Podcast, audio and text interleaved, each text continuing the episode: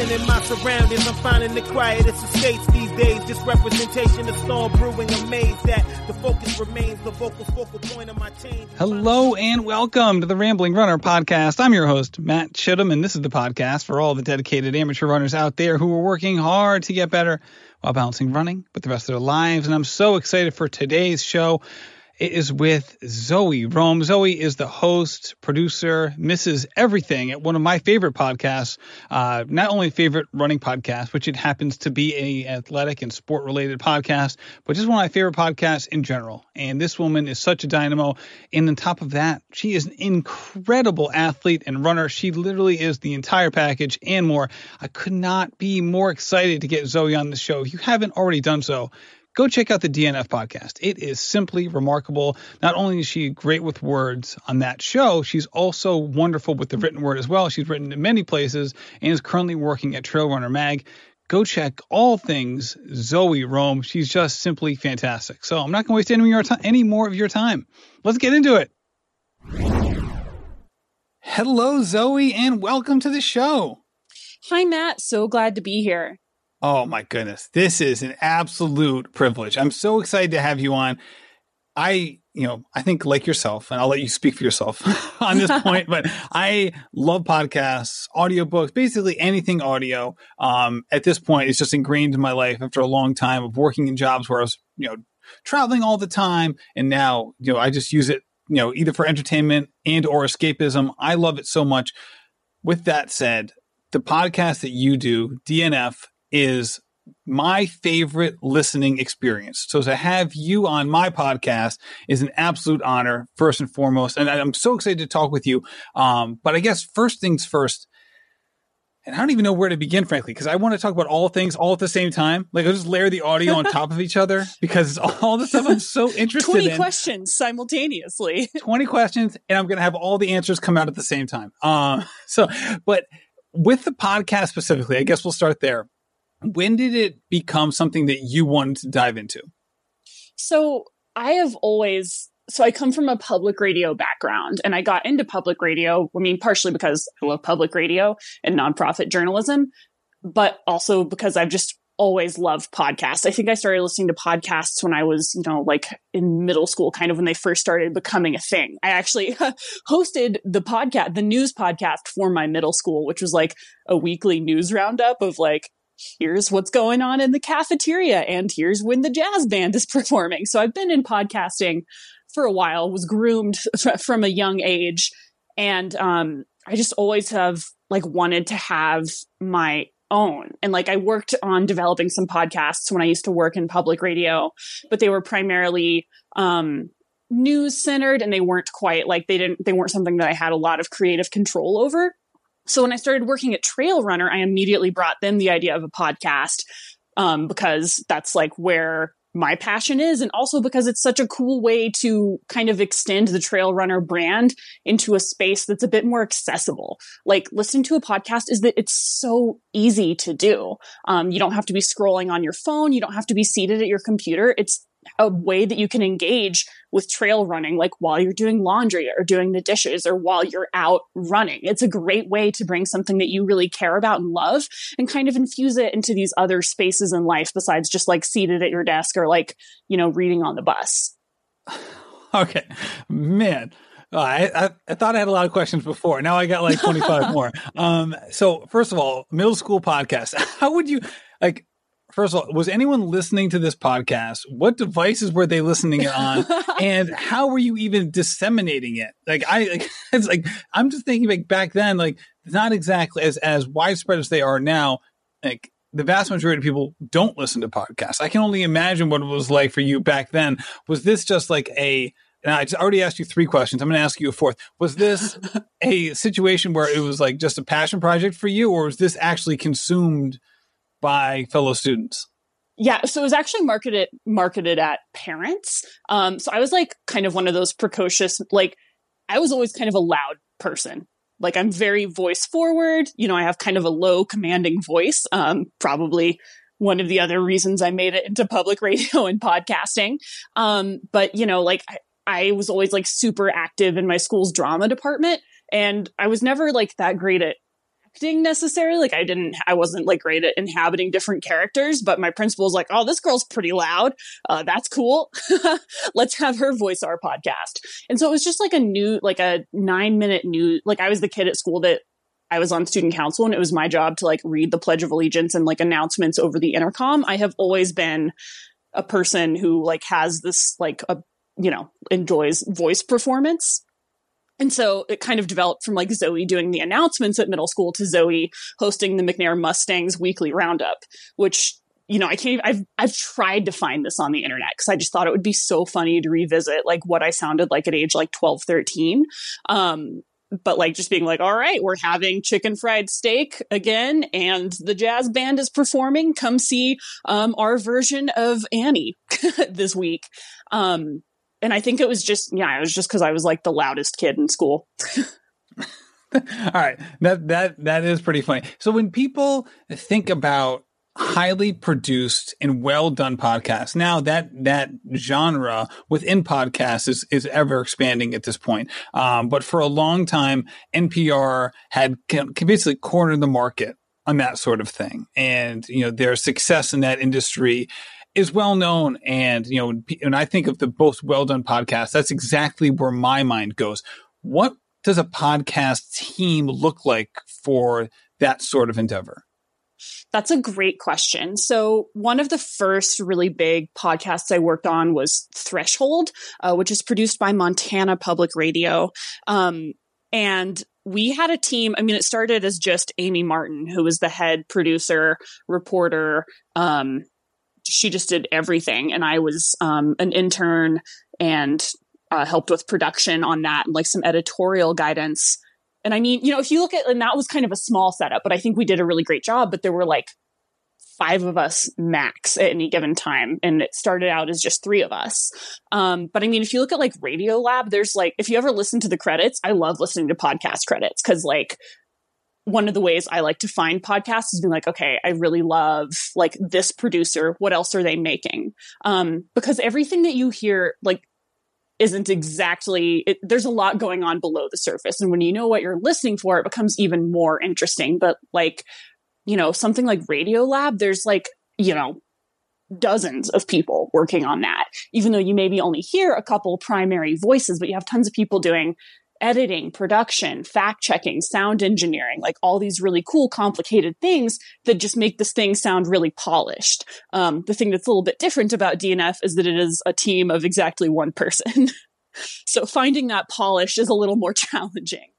That's exactly where I was going because your podcast, DNF, is uh, especially in the sports world, and even more so specifically in the running world. Whether that's, you know, I think running podcasts have their own genres, right? The, the trail running, some for the pros, you know, ultras, and then you know one like mine, which is based you know, predominantly for and about dedicated amateur runners. You have these genres. With that being said, one thing that you don't find until yours was something that was highly produced and sounded and was basically story told in a way that was similar to what you'd see in the NPRs of the world. And that was for me an eye-opening experience to listen to your podcast for the first time because it was something wholly unlike anything else I'd heard in the space. So once you got to Trail Runner and you decided that, hey, I think we should branch out into this, what made you go to that level of sophistication, not only in terms of um, interest in that sort of storytelling um,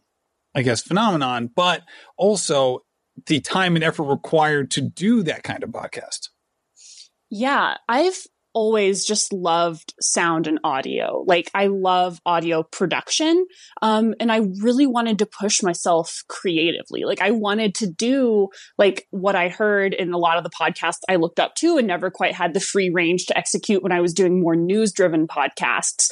Like I wanted to incorporate music with the intent of like creating a specific emotion. I wanted to use sound effects with the idea of like, oh, instead of saying this person was anxious, how do I make the person who's listening truly feel anxious? Like, I don't want to just tell a story. I need to bring someone in.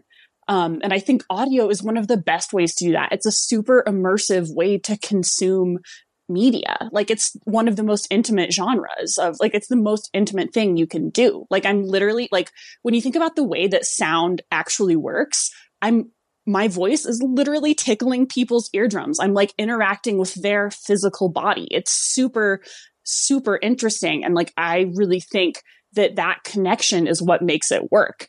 Um, and so I wanted to kind of push that creatively in my own work. Like, how do I tell really cool stories about running, but use techniques that I've been kind of developing on my own, but never really got to use when I was working in you know the news side of public radio and how do i you know incorporate music in a way that's really interesting and immersive and sound effects and kind of play with voices and interjections and like bring in like found media and mixed media and create this thing where someone is pulled into the story and they're not just a passive consumer but they feel like they're really interacting with it that was so well said. My goodness. Um, it reminds me part of what you said in terms of tickling people's eardrums with the audio. That reminds me, I think it was in Big Magic by Elizabeth Gilbert, where she she paraphrases another person saying that for them, so some, some, some sort of creative endeavor, whether it was writing or, or what have you. And they talked about it, it was like, um, you know, creating jewelry for someone's brain or something along those lines. And it kind of harkens, and when you said that, I kind of harkened back to that, that quote, but, um, that's neither here nor there. But with all that being said, th- what you're describing as artistically fulfilling as it is for you personally and as enjoyable as for me to consume when you're putting together a 20 minute episode, which is around the median length that you've put out so far in DNF, how much time does it actually take to create? oh man, I'm constantly trying to beat bring this number down, but it takes like I would say a, a very uh, efficient one would be 60 hours, um, like a full work week. And I mean, it's just it, you know, it's it's a lot, but I, I wouldn't, you know, in some ways I wouldn't do it any other way. On the other hand, you know, I have, I'm a human with a life. And sometimes when I find myself like producing audio at 11 o'clock at night and I would really rather be asleep, it's like, oh man, why are you so addicted to this thing? Um, but yeah, I mean, 60 hours, like it takes, you know, there's the pre-interview process there's the actual interview and then you have to go back and listen to the interview and log the tape which is the process of like taking notes so that then i can go and write the script which i think sometimes takes the longest for me um, just because you're taking bits and pieces of like okay do they say this better or can i say it better? Do they say it really emotively or should i paraphrase to move things along? How's my pacing? How do i build narrative tension? Because one of the things that I try to really do with my uh, storytelling is to help other people tell their stories better. Most people, um, you know, just in the way that we naturally talk about ourselves, it can be challenging to be the best like conveyor of our own experience. So how do I stay true to what they're telling me and maybe play up the tension in a way that's going to resonate with other people better that fits into whatever narrative arc I'm constructing um, and then you know writing writing that script and then cutting and taking apart their audio, recording myself reading the script, re-recording myself reading the script, making sure I'm getting the tone and cadence correct. And then you have to splice all that together. And I'll think about the ways that I can incorporate more interesting sound and sound effects and music. And I try a couple different things. And sometimes I'll bounce ideas off of people to see if something's working or if it sounds too cheesy. Um, and then you know, then on the back end, I spend like at least a couple hours making sure the volume of different things is all correct, which is never the like sexiest part of the job. But there's nothing worse than when you're like jogging, listening to a podcast, and suddenly it's like, boom, music. I feel like your coach David Roche would do that to people. Like he would purposefully throw in whether it's, you know, bass beats or what have you. Like, you know, you're trying to tickle people's eardrums. He's trying to pound them into sub- into like happy submission. Yeah, exactly. Like how do I, and I think there is a time where like you can use tricks like that. Like, um, if you want to like invoke an actual feeling of surprise, like, yes, use sound to do that, you know, scream surprise. Um, or if you want people to like lean in and have to strain to hear you a little bit, that can provoke you know, feelings of tension or intimacy and connection as well. So like, you know, there are times when using volume can achieve specific results, but you know, just like also in the process of recording my own voice, sometimes I'll accidentally get a little too hot on the mic if I'm getting excited about my script. Well, as well versed as you are in all things audio, and like, we could talk about that. We won't. This is a running podcast. we, we, won't we'll do that. We don't along. subject people to that. we'll have some sort of narrative arc here. um, so beyond that, it's all. it seems like you're also equally well versed in just the art of storytelling. Um, and that's not to say that you're not going to improve and that this is something that you've necessarily mastered wholly, but it seems like you're at a level with this that I'm certainly unfamiliar so what in terms of getting a handle on that and becoming more masterful in that area what have you done to bring that along and, and when did that start for you yeah, so I actually my undergraduate degree is in English literature. Um, I'm sure anyone who listens to DNF can tell that I have an affinity for that.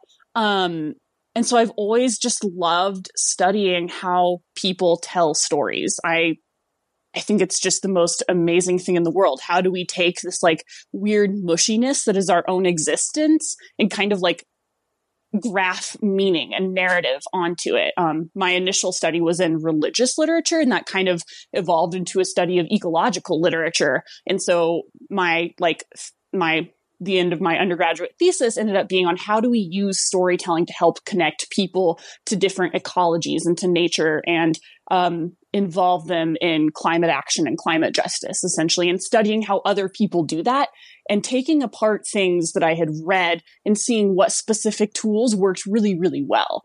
Um, and I loved that so much that I was like, man, I don't really want to just be on the sidelines forever studying how other people do it.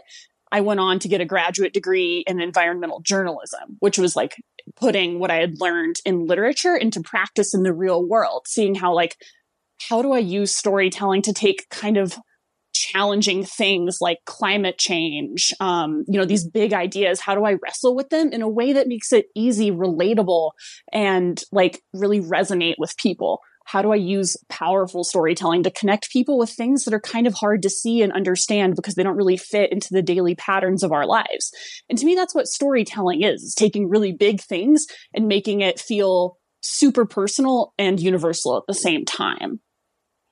Now, when you're trying to produce something, um, whether you're you, are you are also a prodigious writer as well. This is not just about podcasts. So from a storytelling perspective, there's a couple different mediums that we're talking about. With that said, considering what you produce content for, both Trailrunner Magazine and, and various other um, publications that you work with, what is kind of like the base level understanding of a topic that you go into like some of your work with? Uh, so I guess more specifically, all right, say, say with the podcast, you're talking about, just look at the first episode, you know, you're talking about Cat Bradley right? So when you're introducing her and you're trying to spend trying to do this in like 20 minutes, what she's able to do as an athlete and as a person and so on and so forth, how much how much intro do you feel like you have to put into who she is and what she's doing as opposed to a, a different jumping off point where certain things are already assumed and known?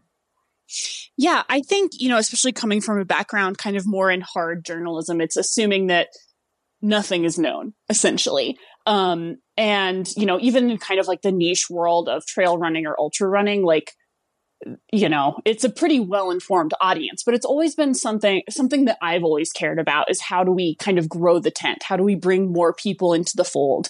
And i think being really intentional in our storytelling and not assuming knowledge on the part of the listener or reader is huge. Um, you know i also love doing research like anytime I can bring, you know, additional research and outside information into whatever I'm writing for Trail Runner, whether it's an opinion piece or like a, you know, here's the best type of time of day to train, like no matter what it is, I think, you know, the more the less you assume on the part of yourself and the reader and the more that you're able to bring in not only does that kind of like honor your work and intelligence but it really engages the reader because it lights up their like ability to engage with intelligent material as well. And if there's something in there that they already know then they'll just connect with it even more. So your podcast dnf is about failure. And it's presented in a lot of different forms and very individualistic, uh, depending on who you're talking to and about during each episode. What about failure as a topic drew you in and made it something that you wanted to pursue in not just this format, but really in, you know, as you mentioned, you're spending a lot of time on this. What about that topic really brought you in wholeheartedly, um, not just in terms of the episode specifically, but wrapping your whole head around that concept and what it can mean to different people? Man, I think it's partially because failure is such an expansive idea. And I think once you start to pay attention to it, you start to see it everywhere. Um, it feels like inhabiting this like different side of the matrix where you're like, whoa, everything I'm seeing is actually just failure reframed, you know? Um, every success, oh, it's actually just 10 different failures and one finally worked out. Um, and I think that, you know, that's kind of one interesting side of it, but it also just narratively is a lot more interesting than like stories where it's like, here's someone who total and like and i feel like that's kind of a false narrative as well. Like there's no one who has only ever succeeded. But i think reframing people's stories so that it focuses on the part of the story that we kind of tend to overlook a little bit culturally and that we tend to feel a little bit uncomfortable about and really embracing that and leaning into it and trying to pick it apart makes it so interesting because it's like examining this thing that we live with every day but once you put it under a microscope i mean it's like when you put you know anything under a microscope when it feels like you're seeing it for the first time even if it's like some gross little bug or something. When you get to see it up close it becomes this like beautiful kaleidoscope of all these things and ideas that you live with every day but have never thought about as deeply as maybe you could have. And when you start to see it from that perspective you get a lot more comfortable with the idea of living with it um, and of wrestling with it and of understanding how it makes you who you are Right. I mean, it, failure absolutely is an interesting topic. It's not necessarily, if framed a certain way, a motivating one or an inspirational right. one or yeah. one that people necessarily want to um, invest their time into hearing about. Right. Because for so many people, you know, whether it's a podcast or any other form of media, there is this feeling of, okay, I want to be entertained. Right. Or even especially now. Right. Yeah. Mid pandemic and pandemic, wherever we are in that timeline, this feeling of, all right, I am dealing with enough serious stuff right now. when I want to watch something, listen to something, read something, I want it to provide some sort of entertainment. Like escape. Right. Escapism. Things like exactly. Yeah. Right. So you, you, that feeling. With that said, I feel like your show provides that, even though it's talking about something that, at least for the person uh, who they're reflecting on whatever happened in their life, it you know for them it was this very serious thing that was hard and yet it's presented in a way that's very consumable what's that process for you like in a way um, that you are able to do that but at the same time keep the authenticity of the experience yeah. And I think for me, it comes, like you said, kind of managing that expectation around like escapism. Um, and for me, like I, you know, I think creative things that have really impacted me are this have this kind of dual purpose of they allowed me they allow me to get outside of myself and experience something else and kind of flex my empathy muscle. But once i'm done and well not really done engaging with it but once like maybe i'm done with a podcast or a book or looking at a painting or a photograph it gives me a new lens to look at my own life and a new way to engage with whatever I'm wrestling with in the moment. So it's not just this thing that I use to like escape what I'm going through.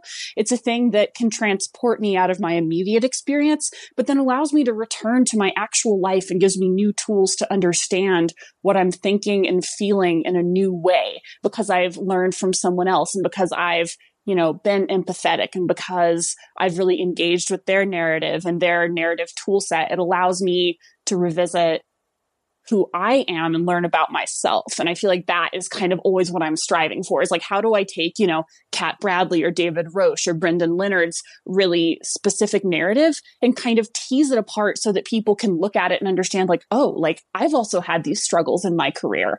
I've also battled with addiction. Like these are things that we can all understand and relate to. And in being able to work through that problem through someone else's experience, we can return to our own with new knowledge and a new skill set and apply that in our own lives. And I think that finding that balance between what is super intimate and personal and what feels expansive and universal is what has always fired me up about creative work. And I think it's finding those right moments in the podcast to highlight details like when Cat Bradley, like I called her episode Mr. Teacher because she had this moment when like that was her nickname because she so identified with her career in that moment that her nickname was based around it and it was very painful for her to revisit that nickname and i think we've all had not that specific experience, but similar ones. So, like, how do I find those really evocative details and take them apart so that anyone can identify with them and understand in their own lives, like, oh, I've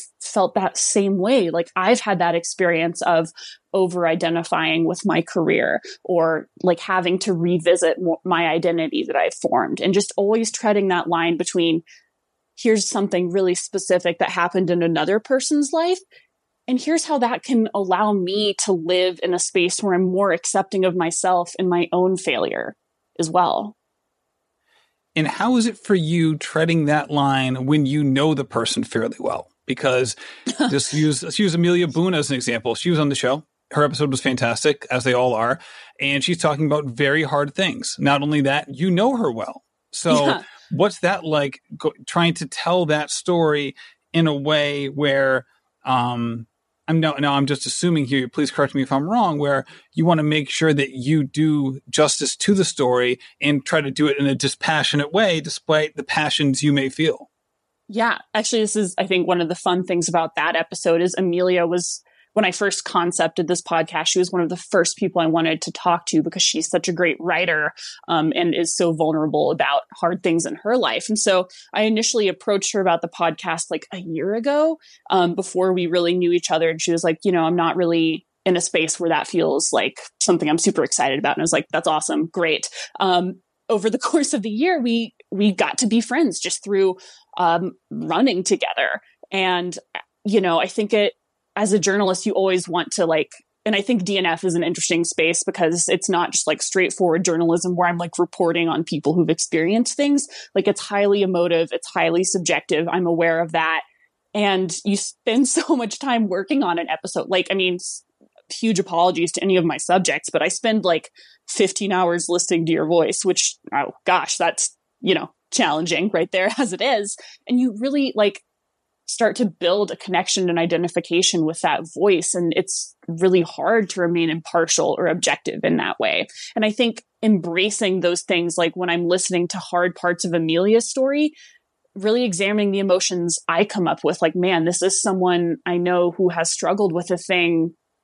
You know, how do I represent it in a way in my writing or in my storytelling that ref- like that can allow other people to experience that as well. So like instead of shying away from those feelings of like connection and identification, how do I play those up in a way that anyone can feel them? Like how do I investigate my own feelings around this person and their struggles and use that as like my storytelling superpower to bring other people into that empathetic experience? And it is hard. Like, you know, even like man, I, you know, I don't know Brendan Leonard particularly well, but after producing and listening to his podcast, I'm just like, man, I feel like we, we could talk forever.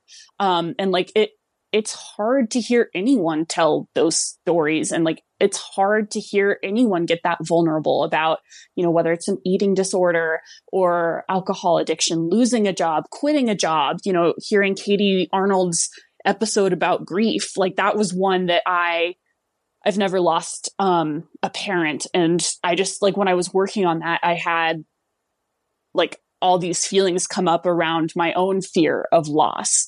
Um, and instead of shying away from that, I really wanted to investigate that in a way that made the storytelling even stronger. Um, but it's you know it's it's this weird thing where like anytime you spend that amount of hours listening to someone's voice figuring out a strong way to tell their story you you do kind of just develop this strange connection to that. Um and i think just leaning into it is important. And like you know almost developing a relationship with amelia's story outside of my relationship with amelia. Um and i think another thing about the the whole project of dnf is that every story that I've told so far, like I relate to in a really strong way. Um, and so like, how do I use that as a strength and not let it become like too personal or too about me and always treading that line between like, how do I talk about, you know, a sense of insecurity in my career without making it about me? How do I talk about, you know, maybe being worried, you know, if it's you know, my fear of loss, my my own issues around like recovery, things like that and make it feel like bring other people into that experience of really identifying with another one's story. Yeah, when someone listens to your podcast, they don't get the sense of who Zoë Rom is, right? You're not you're not a player in the podcast necessarily. You know, you are a wonderful host and you produce a great show. Unlike, say, someone listens to this podcast, they over if they listen to enough episodes, they know a decent bit about me, right? The little things get interjected here and there. Um, sometimes um, there's the oversharing that happens. Um, with that said, you are an absolutely fantastic athlete in your own right. And that is something that if people only know you through the podcast or only know you a little bit, they might not be aware of. You are an exceptional runner.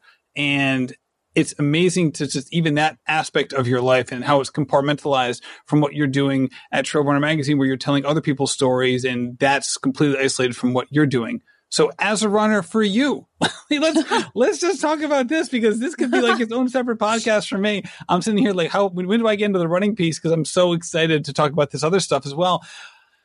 Okay, so this summer you've done some amazing things. Um, most recently, FKT up Capitol Peak. I mean, this I I remember. So I follow David Roche. He's now a friend of mine. Um, and so he's he's your he's your coach and anyone who listens to this show has heard, probably heard episodes I've done with him. And he wrote about your experience for Trail Runner, and the article went out on August 24th. And the picture, the headlining picture, I'm I'm I'm looking at it right now as we're talking, and I'm sweating looking at this picture. And when you think about doing unbelievably hard, challenging monstrous things within athletics and using your body. when did that desire to do that sort of thing start to percolate within you? Because as of now, I look at this, I'm like, I can't even imagine getting to this point from a motivation standpoint to want to do something like this. And I don't even know how something like that would even germinate inside of me. So, where, where, where did it start for you? Oh, I mean, you know, I think with all well, first of all, thank you. All those things were so kind. Um, Capitol Peak has always been something I've loved. I climbed it for the first time just hiking when I was like 19 or 20 and just thought it was like, it was so scary. Like I lost so much sleep. I was so nervous. It was like kind of my first class four thing and you had to bring a helmet which just felt like so badass and epic to me. And i was like super into 14ers at the time and i was like i just can't wait to like test myself on this epic mountain. And i climbed it with some friends and it was just like the best day of my life. Like it was just like a 15 hour epic adventure and we like camped out and it just felt like this amazing just odyssey you know? Um i revisited it a few years later and like actually ran it with a couple friends and we like we joked that it was runtoneering and like it was so fun to figure out how to fit our helmets onto our running packs and like we ate pizza on the top and it was just like a really joyful experience. And then I've hiked it with friends again. So I've done it several times like done it to the point where like you know I went from one time like the first before the first time I ever did it I was like losing sleep like sweating like oh my god this mountain is so scary to being like man this mountain is just so cool and I really treasure like every second that I get to spend touching it. Um, I want to touch it way more. And I, you know, I had just always thought like I just really have very strong, warm feelings towards this peak. And I feel like a great manifestation of that would be trying to see how best I can do it. You know, like my expression of love for this area would be can I do it a little bit faster? Can I pick a really aesthetic line? Can I do it well? Um, like as an outgrowth of how much time I love spending up there. And if like an FKT came out of it, like awesome, that's so great. Um, a lot of strong women have done that peak in pretty, you know, good times. And I decided I just wanted to spend my birthday doing it as fast slash well as I could. I tried to move my conception of my goals away from being fast and speedy to doing it well, like moving well, particularly because some of the terrain is challenging. And my mindset just wasn't challenging. Be, challenging yeah. is the word you're going to use. I.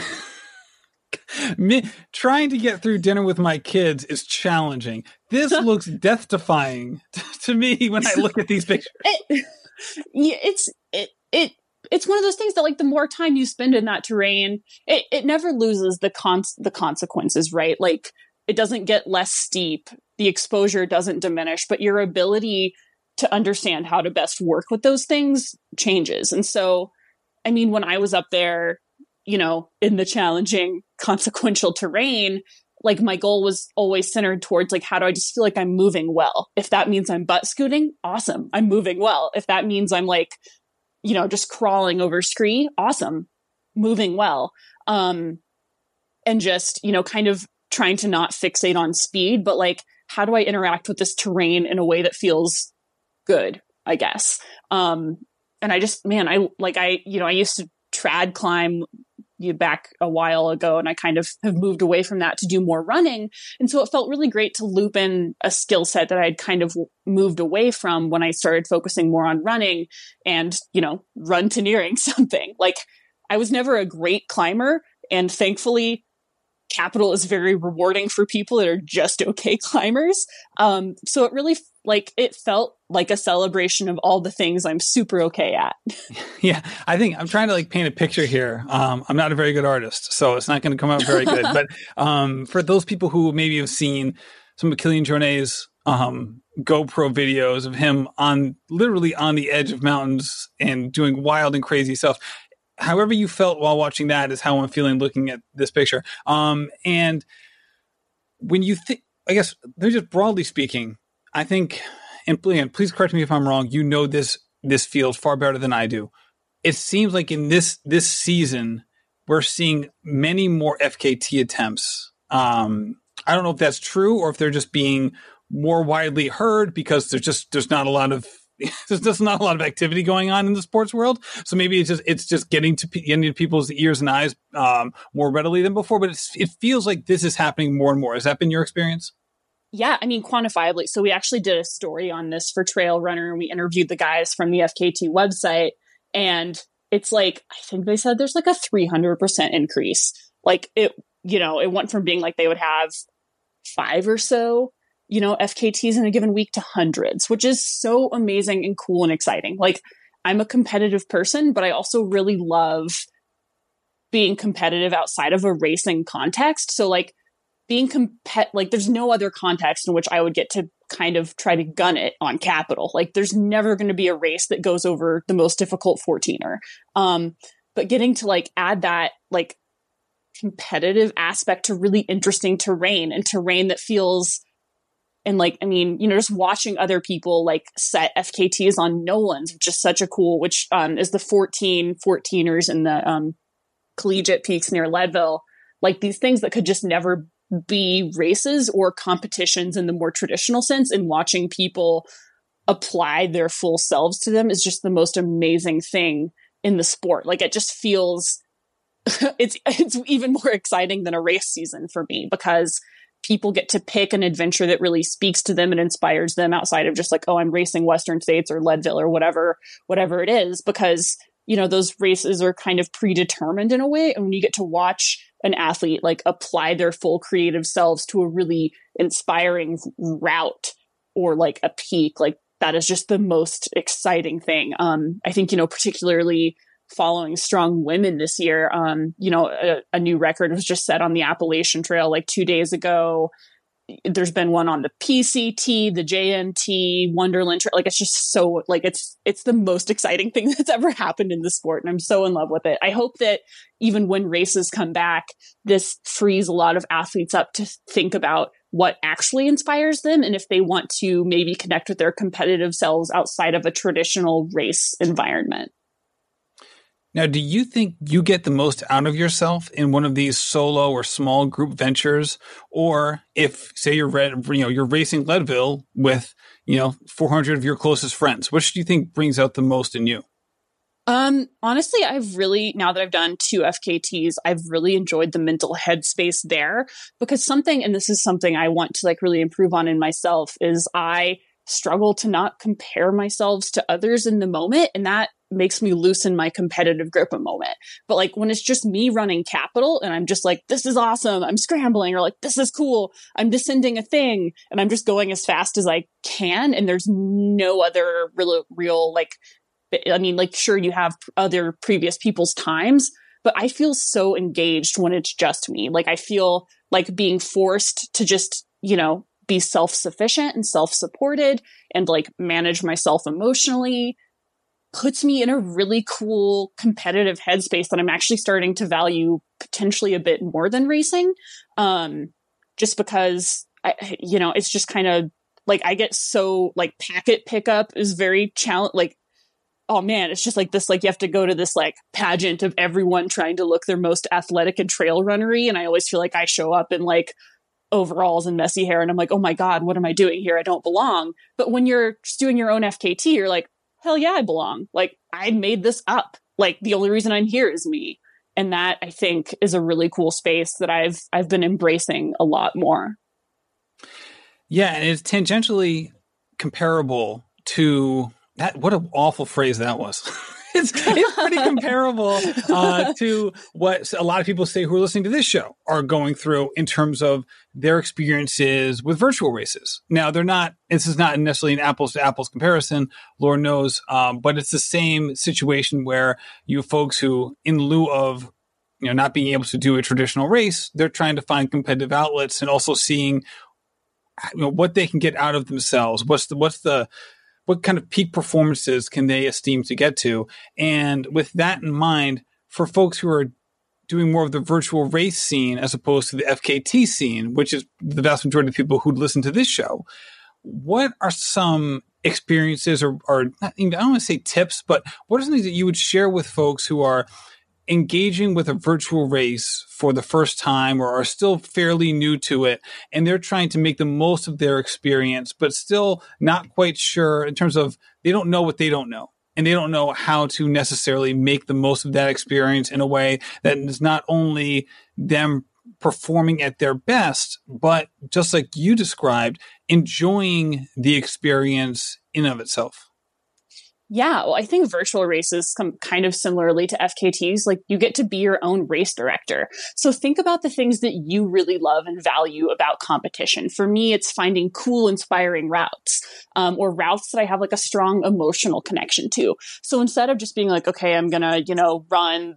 whatever bike path to get the miles that I need to get. Like actually think of something that inspires you or maybe scares you and intimidates you and really embrace that. Uh, think about what will make it fun for you. Like set up an awesome aid station for yourself. Like really take creative, like think of yourself not just as like a race director, but the creative director of your own experience. How are you going to make this fun? How are you going to celebrate what you love about competition? Um, in you know whatever way that may be, but like really own that you get to be the boss of your own experience and totally find a way to make it yours, right? Because like one of the, you know, things about races that's you don't you don't get to dictate that race experience typically. Like when I show up for a race, I'm not running the show. If I was going to do a virtual race or an FKT, I get to decide when I start, what I eat, where my aid is, like who gets to watch and like really embracing all of those things and making it a celebration of all the things I love has been such a fun and engaging way to embrace my competitive side in a time when racing is less accessible. And I hope that people doing virtual races can do that too and maybe like take it seriously, but have fun with that. You know, like just because it's virtual doesn't mean you can't like really put your whole self into it. And putting your whole self into it isn't just athletically, but like how do you get to, you know, really express yourself when you're designing the route and like adding in vert and like you know, managing crew or whatever that looks like for you. But like embrace both sides of yourself, like the really badass athlete and then the badass creative logistical person as well. How did you manage in your two FKTs this summer? How did you manage your relationship with time? Hmm. Y- you know, uh, that's it was kind of so with both FKTs, I definitely hit a. There's always this moment of doubt. um, I would say it happens like three quarters of the way through, like two thirds of the way to three quarters of the way through, where maybe you get a little bonky, and my brain starts to be like, "Are we where we want to be? Are we doing it?" Um, and I think that you know, I tried to not focus too much on like the time I needed to beat, and tried to always frame it around this is you doing your best potentially that means you beating the fastest time. Uh, potentially it doesn't. But if it doesn't, then like beating yourself up about that is not going to make you run faster. The only thing that will make me perform better is saying like, you're performing so great. Continue to perform at this level. Um, and trying to like in practice positive self talk. Um, and like, you know, I think it was different for my attempt on Capitol as compared to my Buffalo River Trail FKT because on Capitol there was like a several hour chunk where I really tried to disengage from being a little too stressed about time because there's consequential terrain. When I was running the Buffalo River Trail, there's no like no fall terrain. um, there were wild boars, which was an exciting component that I hadn't been anticipating. Hey, but, um, pacers! That's crazy. yeah, exactly. I was like, "Whoa, that's a shot of adrenaline." Um, didn't think they actually had those. Uh, but you know, just like not, I guess, not obsessing about time as much. The way I mean, the kind of mindset that I work well in, that I always try to jam in, is being like my concept of time being like I'm going to eat every 20 to 30 minutes and um, enjoy listening to music and just like being with myself. Like if I end up going over the time, like okay, you know, didn't get the FKT, but I got to spend a little extra time with myself, which is pretty cool too. Um, but not, I guess, like not obsessing too too much. Now, how have how has your training evolved in terms of doing stuff daily, weekly, and monthly um, that allows you to, you know, basically prepares you to do like what you did with these FKTs. But you know, obviously, when you're you're you're climbing Capitol, and you've you've had done it before, but you're not exactly able to replicate that in training, right? Right. And for for a lot of people, you know, say someone's going through their first marathon. And for some people that I know, some even some someone that I'm coaching now, their first marathon is going to be a virtual marathon. And they're struggling with that. So like I've never done 26.2 miles and I'm going to be out there all by myself. You know, they'll have people supporting them, but you, you know what I mean? And with that, you know, you've now experienced a lot of things that you couldn't necessarily replicate in training and you had to then you know then you went out and did it so what's been your relationship with that experience of um, understanding what is necessary in training to go out and pitch your, and put your best foot forward and also having the confidence needed to do just that. Yeah, I think what you're saying it like it really depends on how you can build your own confidence. Um I mean my first ever marathon was a, like a self-supported i just ran from one town to another um, and i think that that was kind of something that really ignited my passion for like self-supported silly distance adventures um, so like embrace what you're going to learn from the fact that like your marathon experience is going to be different than a lot of people's what's been helpful for me in terms of training for these adventures. Like when I went to go do that FKT on the Buffalo River Trail in Arkansas, when I was training in Colorado, I was still training in snow and hadn't been on trail like at all. So I was kind of nervous about how a bunch of road training was going to transfer to some very technical southeastern training and it was going to be hot because Arkansas in May is very different than Colorado in the mountains in May. Um, but instead of being too focused on the specifics, I tried to really embrace the fact that like I've absolutely nailed my like I can eat like a boss. I can, you know, I can just enjoy kind of locking into that long distance mentality like a boss. I've got a killer playlist and I'm just ready to be out there for a few hours and not getting too hung up on the specifics, like really embracing the broad things that I'm good at. Um, instead of being too like, okay, I need to absolutely train for this terrain or I need to train for this thing. Like I didn't do any scrambling before I went out and did, or I did a little bit of scrambling before I did Capitol. I ran a lot of 14ers, but none that were a particularly good analog for Capitol. I think for me, just reinforcing the idea that like I am strong, I am confident, I can do hard things, even though those hard things are going to be pretty different. Um, you know, even going into Capitol, I had actually been coming off of an injury and I, you know, my training had been so far from perfect, but I think mentally being like, oh my gosh, I just worked through an injury that was like very scary and challenging for me you know, what's harder than that? Like Capitol's not harder than like mentally how challenging it was to like go through kind of my first bigger running injury. So like what can't I do?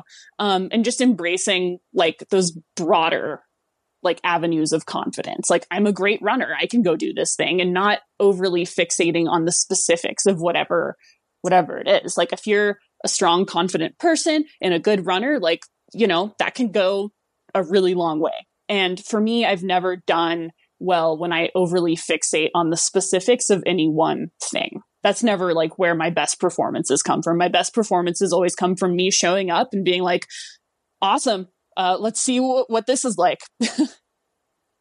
All right. Last question.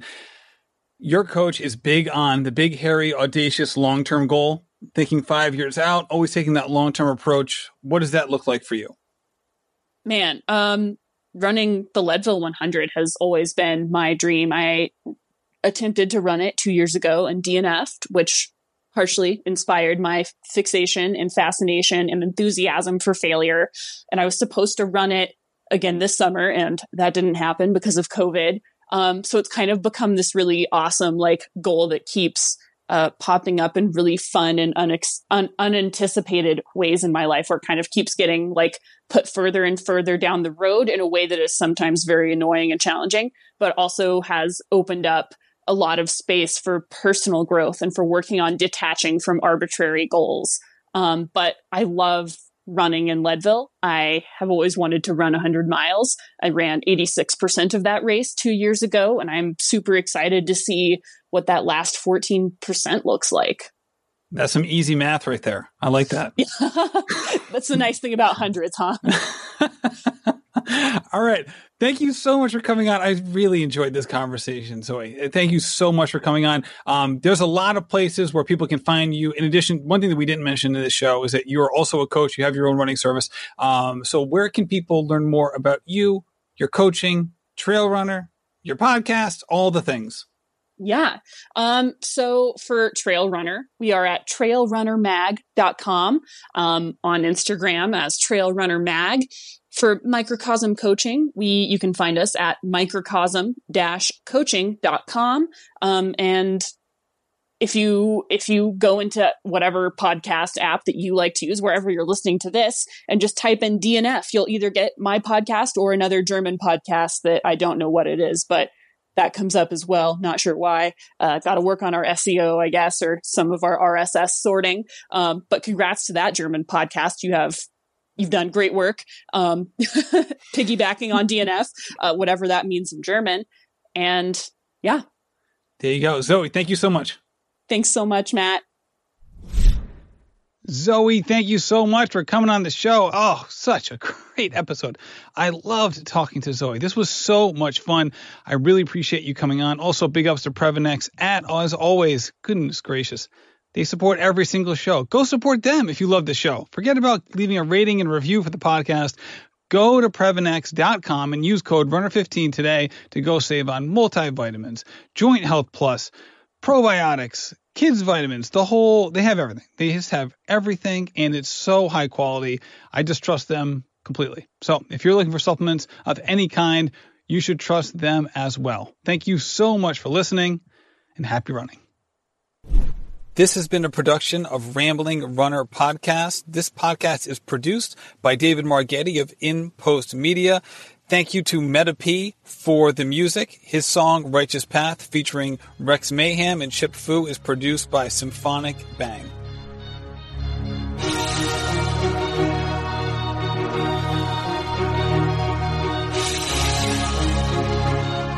Yeah. Enterprising in my surroundings, I'm finding the quietest estates these days. This representation of storm brewing, amazed that the focus remains the vocal focal point of my change. I'm trying to show this industry.